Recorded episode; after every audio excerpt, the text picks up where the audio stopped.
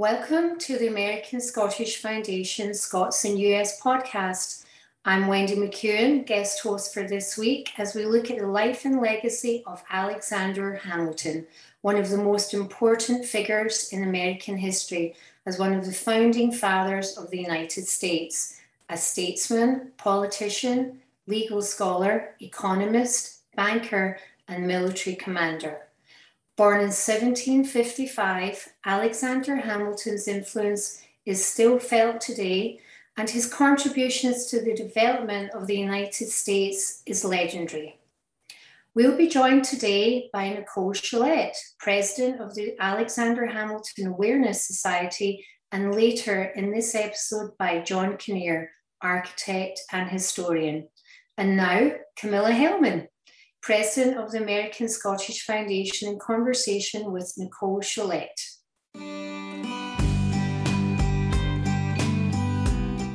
Good morning, Nicole. I'm so grateful that you are able to join us today and allow us a moment to reflect and look at the life of Alexander Hamilton at this very special time of year. First of all, we've just celebrated the 4th of July, that the independence of the United States.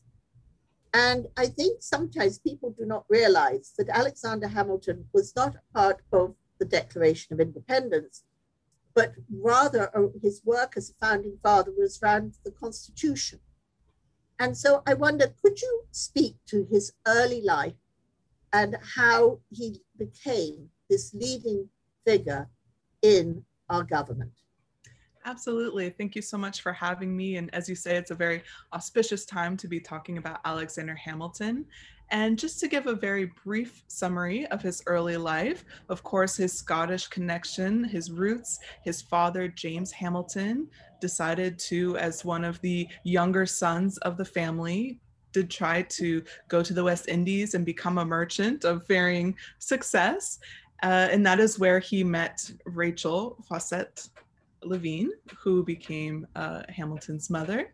And so they lived on several different Caribbean islands as Hamilton grew up.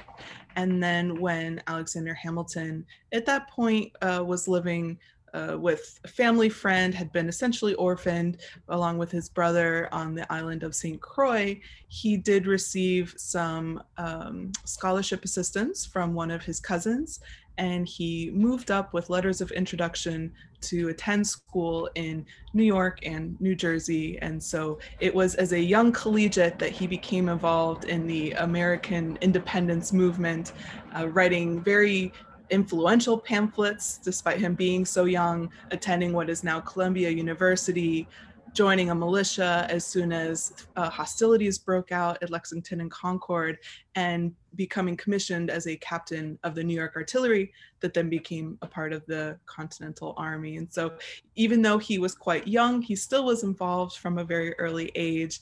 And uh, he was likely present on the day that George Washington first read aloud the Declaration of Independence to his troops gathered at the Commons today, City Hall in New York City.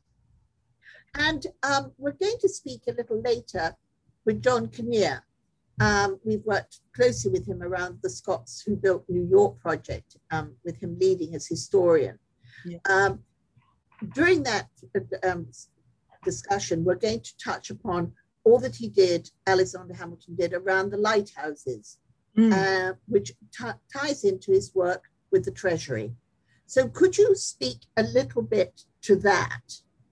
and also and also sorry and also um, to his connections to Scotland because I don't think people realize that he did connect back to his family, which for us as the American Scottish Foundation uh, is very poignant because we were founded by the Hamilton family. The Duke of Hamilton is our patron, and uh, there are very early ties to the third Duke of Hamilton's fourth son, James. That's amazing. So, to your question about lighthouses, Alexander Hamilton was essentially the first superintendent of lighthouses under the federal government, under the US Constitution. And so, prior to that, there were a few lighthouses, but they were uh, either locally or state uh, constructed. And so, Alexander Hamilton uh, in actually one of the acts passed by Congress, he, as Secretary of Treasury, oversaw the construction of the very first federally mandated lighthouse. And then he also um, suggested and used his uh, Coast Guard and what, what, what today we call the Coast Guard and his customs officials to study the coastlines and figure out where else there should be lighthouses. And so there is today uh, what's called Hamilton's Light. And so he he has such a unique and not known impact on lighthouses in the U.S. So that's great that John Kinnear will be speaking. well, and, also it was his awareness that this was so important to commerce. Exactly. And, and his work as the first Secretary of the Treasury, it really set up our banking system that we have today.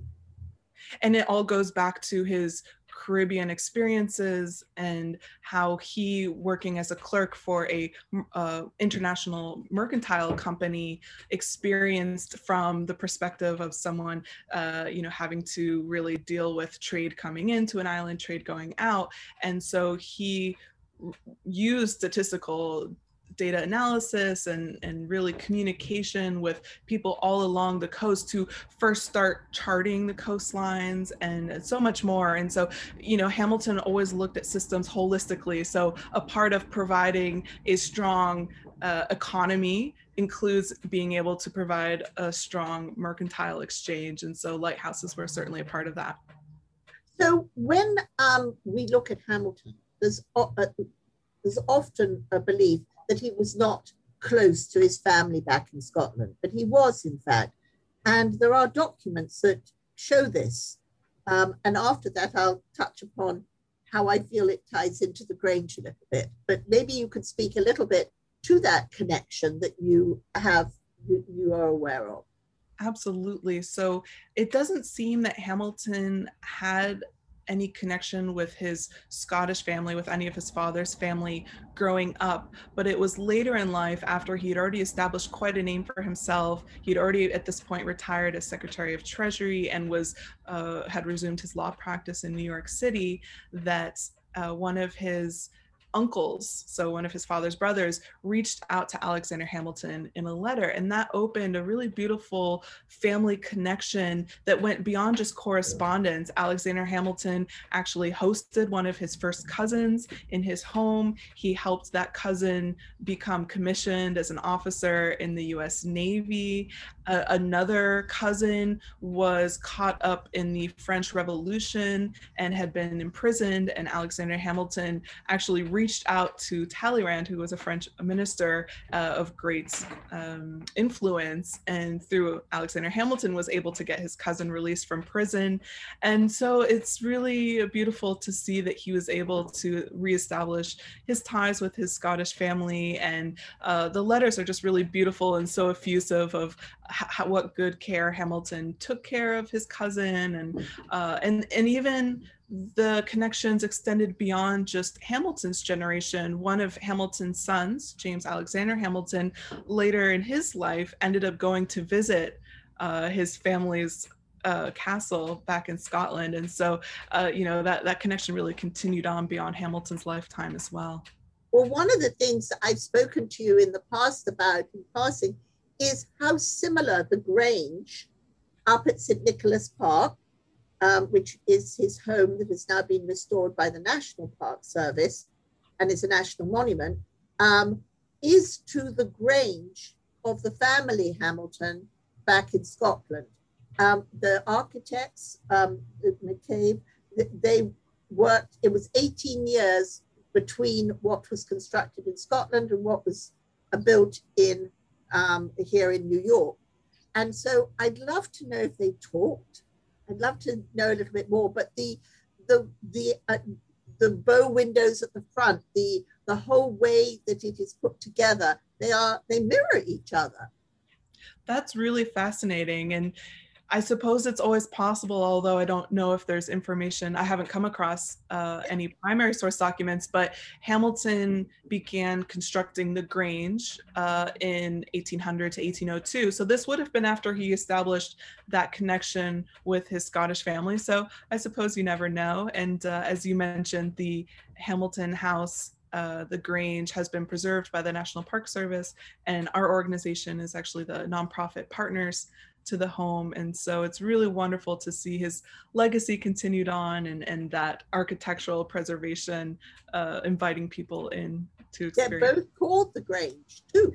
Yes. And another interesting connection is that on Hamilton's mother's side that they at one time owned an estate on the island of St. Croix. Unfortunately, the family had lost it by the time uh, Alexander Hamilton had moved to St. Croix uh, it was also called the Grange. So on both sides of his family, uh, you know, maybe he honored both of them with having that name. Before we um, move on to a final reflection on Hamilton at this moment in time, um, the letters that you speak of, I know of some, one in particular that's with the, um, the Library of Congress. Where are the other documents that you refer to well for anyone in our organization really uh, puts an emphasis on looking to the primary source documents to really connect with these incredible historical figures and get to know them as individuals and uh, really understand them as people. And we're very fortunate that the National Archives has published and created this entire website called Founders Online. So I think it's founders.archives.gov that you can sort through tens of thousands of documents from many of the major founding fathers and their correspondence. So you can read the love letters that Hamilton wrote to his wife. You can read the correspondence that, that remains from his family. And so those uh, come largely from the papers of Alexander Hamilton that were compiled, as well as um, other letters in the National Archives and so on. So we're very fortunate that so many of his letters are preserved, again, thanks to his wife, Eliza, who spent five decades of her life compiling those papers and preserving them for posterity.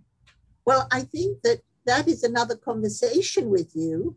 Um, that is so fascinating because we've noted certain documents that helped put together the Grange and those ones. So it would be lovely to talk to you further on that. But it, thank you. But at this time, it would be remiss of us not to ask you if you have a special comment and would like to speak to this moment when we also lost Alexander Hamilton, his tragic early death. And um, so if you might like to talk to that. Absolutely. So I know that this podcast is being released on the anniversary of his death, which was July 12th. He did die the day after a fatal gunshot wound in a duel from Vice President Aaron Burr, which of course I think most people know. Uh, but we as the AHA Society really take the month of July to honor Hamilton's life and his legacy. And so we have a program called Celebrate Hamilton. And in typical years, we will have many events in person throughout uh, New Jersey, particularly Weehawken, where the duel occurred, and then at Trinity Church, where he is buried alongside his wife and uh, other family members in the churchyard. And so this year, we are doing a lot of uh, virtual programming. So all that are interested can connect and learn more about his life. And so you can find out more about that programming that again is online and free and open to all uh, by visiting theahasociety.org. So the AHA society.org, uh, as well as on our social media channels. And we welcome you all to uh, participate and, and learn more about our organization and what we do, uh, not only for the Grange, but many other historical sites associated with Alexander Hamilton. Oh, I want to say October is actually our 10th anniversary. So, yes, we've been around for a decade celebrating that in October. And uh, we always welcome any that are looking to further his legacy to participate and join with us. And we really look forward to speaking with you further very soon. Thank you. Thank you, Camilla. Have a great day. A noble fleet of whalers went sailing for Dundee, wheel manned by British sailors to work upon the sea on the western ocean passage, nay, we them can compare.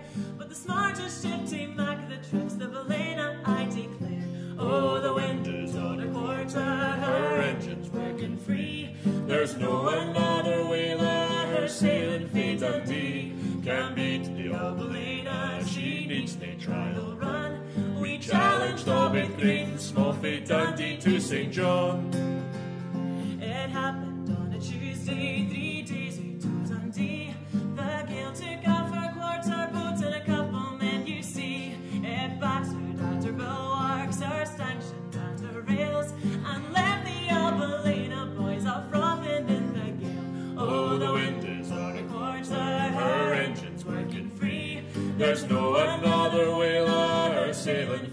can beat the Albalena. She needs no trial run. We challenged all with great and small fleet Dundee to St. John. Bull Jackman got his canvas and fairly raised his steam. And Captain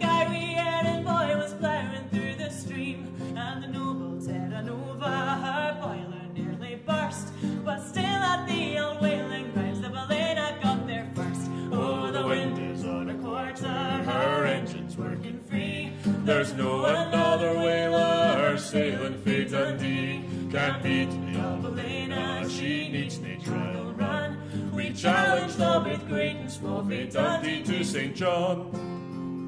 And now the season's over and the ships have for a while are flying dripping points for home towards our native soil. And when that we have landed, boys, where rum is very cheap, we'll drink success to skippers, hell forgetting are the deep. Oh, oh the wind is on a quarter, her engines working free. There's no another whaler, her sailing fleet Dundee can beat the Albalena. Ah, she needs no trial run. We challenged all with great and small fleet Dundee to St. John.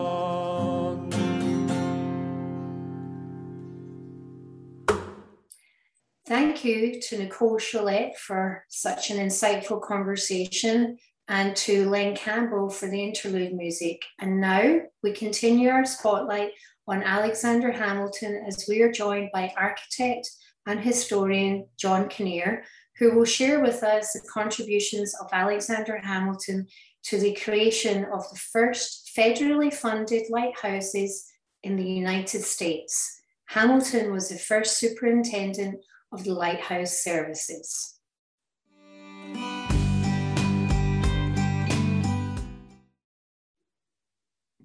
Good afternoon, John. Thank you so much for making time to join this afternoon and take us uh, a little further on our journey with Alexander Hamilton at this time.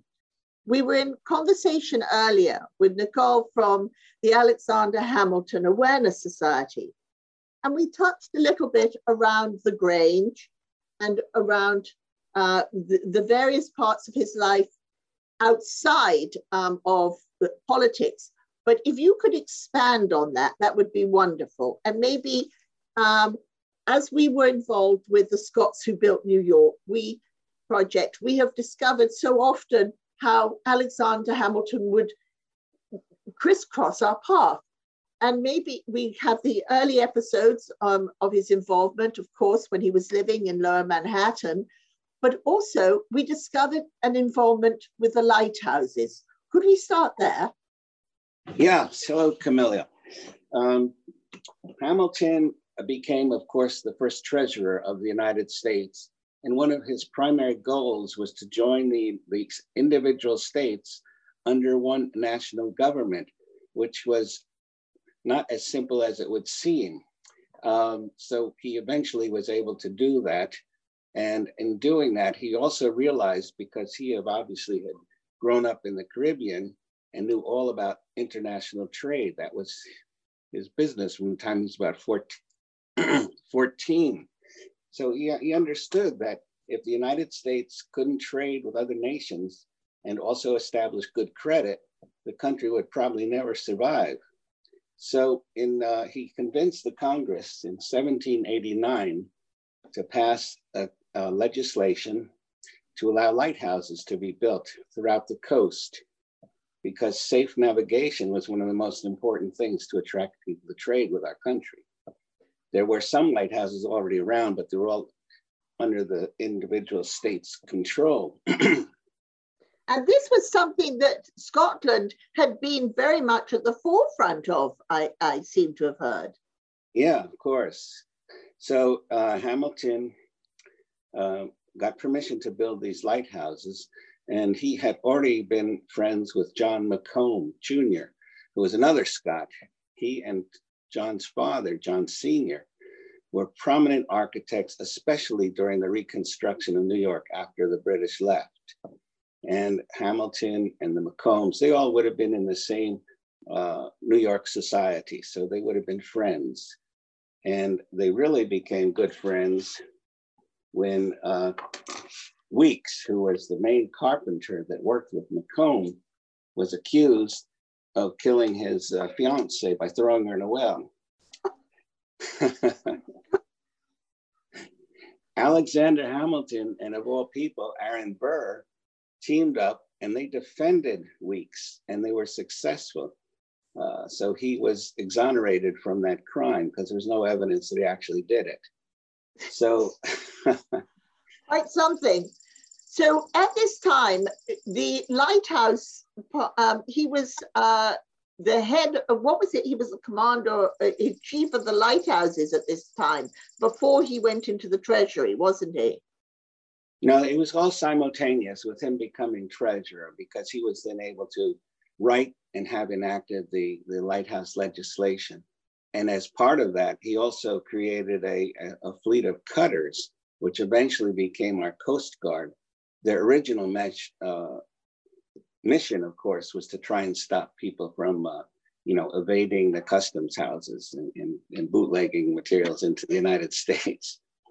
But his relationship with McComb really blossomed around and became a, quite a deep connection when he went forward with building the Grange, which was his home up in what is now St. Nicholas Park. Yeah, but uh, uh, before that, he did hire McComb to build many of the original first lighthouses. And he did um, the very first one, which was in Cape Henry, which is the entrance to the Chesapeake Bay.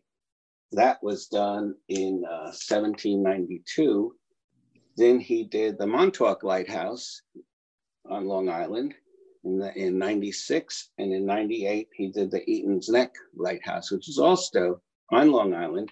And all these lights are still in existence. They're all national uh, uh, landmarks now. And um, it was a very successful relationship for the two of them. And that and the lighthouses that McComb designed kind of became the models for many, many, many others. I think it was 149 of them eventually. Oh my goodness. yeah. yeah. But he would but he really understood the need to make for safe commerce and the waterways. Yeah, definitely. And part of his plan also was to create a national bank in the United States which is still what we have today. He was, he was just such an, he was literally a genius, there's no question about it. And because the National Bank allowed credit, in other words, you could get credit if you traded with the United States. but the thing that was so interesting about Hamilton, this brilliant genius, was that he cared so deeply about the details of the house that he then built up at the Grange, wasn't it? Yeah, Hamilton uh, again teamed up with uh, with our good friend McComb when he finally decided to build his own house for the first time. He always rented downtown before this.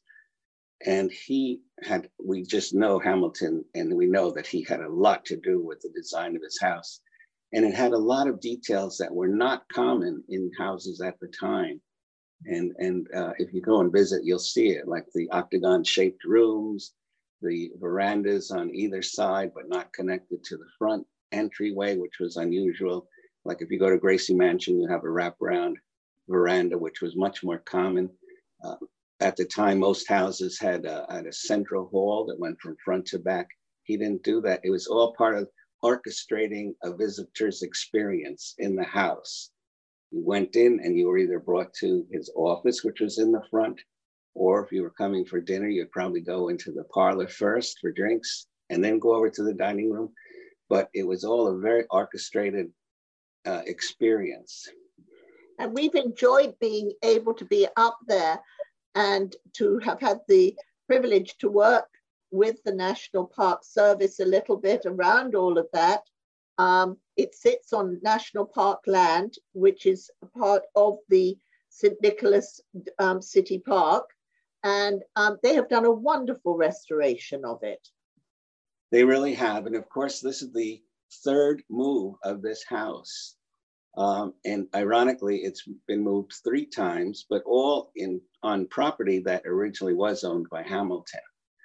And uh, it, it was an extraordinary move, actually, the last time. The um, we should try to um, make sure that we put up that wonderful speed video of picking the house up and moving it down that very big hill um, into this uh, present location. Um, but what I think was it's very moving is that it sits on the furthest corner of the original land, which I think is very, very, it's very special.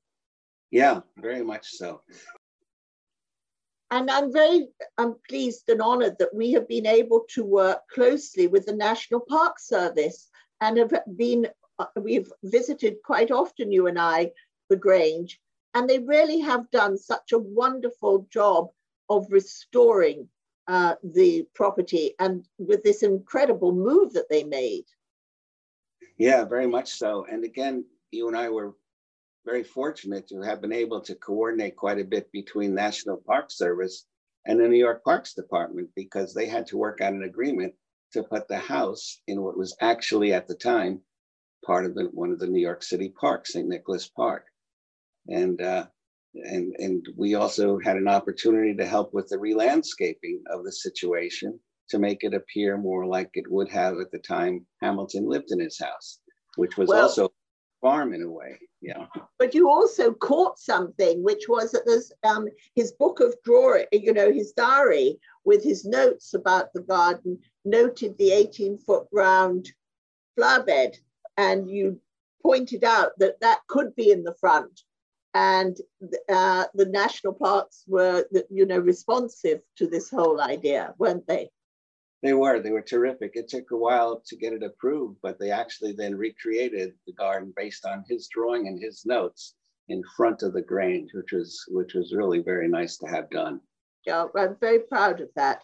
So, John, thank you so much for talking to us today about Alexander Hamilton and a little bit more of the other insights to him. And we look forward to catching up with you around other parts of the Scots Who Built New York project, which you lead on and guide us through. And so thank you today.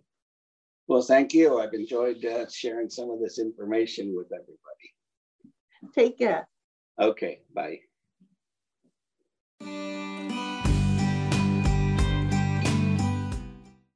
We thank you for joining us today as we've looked back at one of our most important Scottish Americans, a founding father of the United States, Alexander Hamilton.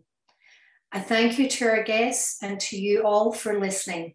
Join us on the first and third Monday of the month for the ASF Scots in US podcasts available on your favorite platforms, Facebook Live and YouTube.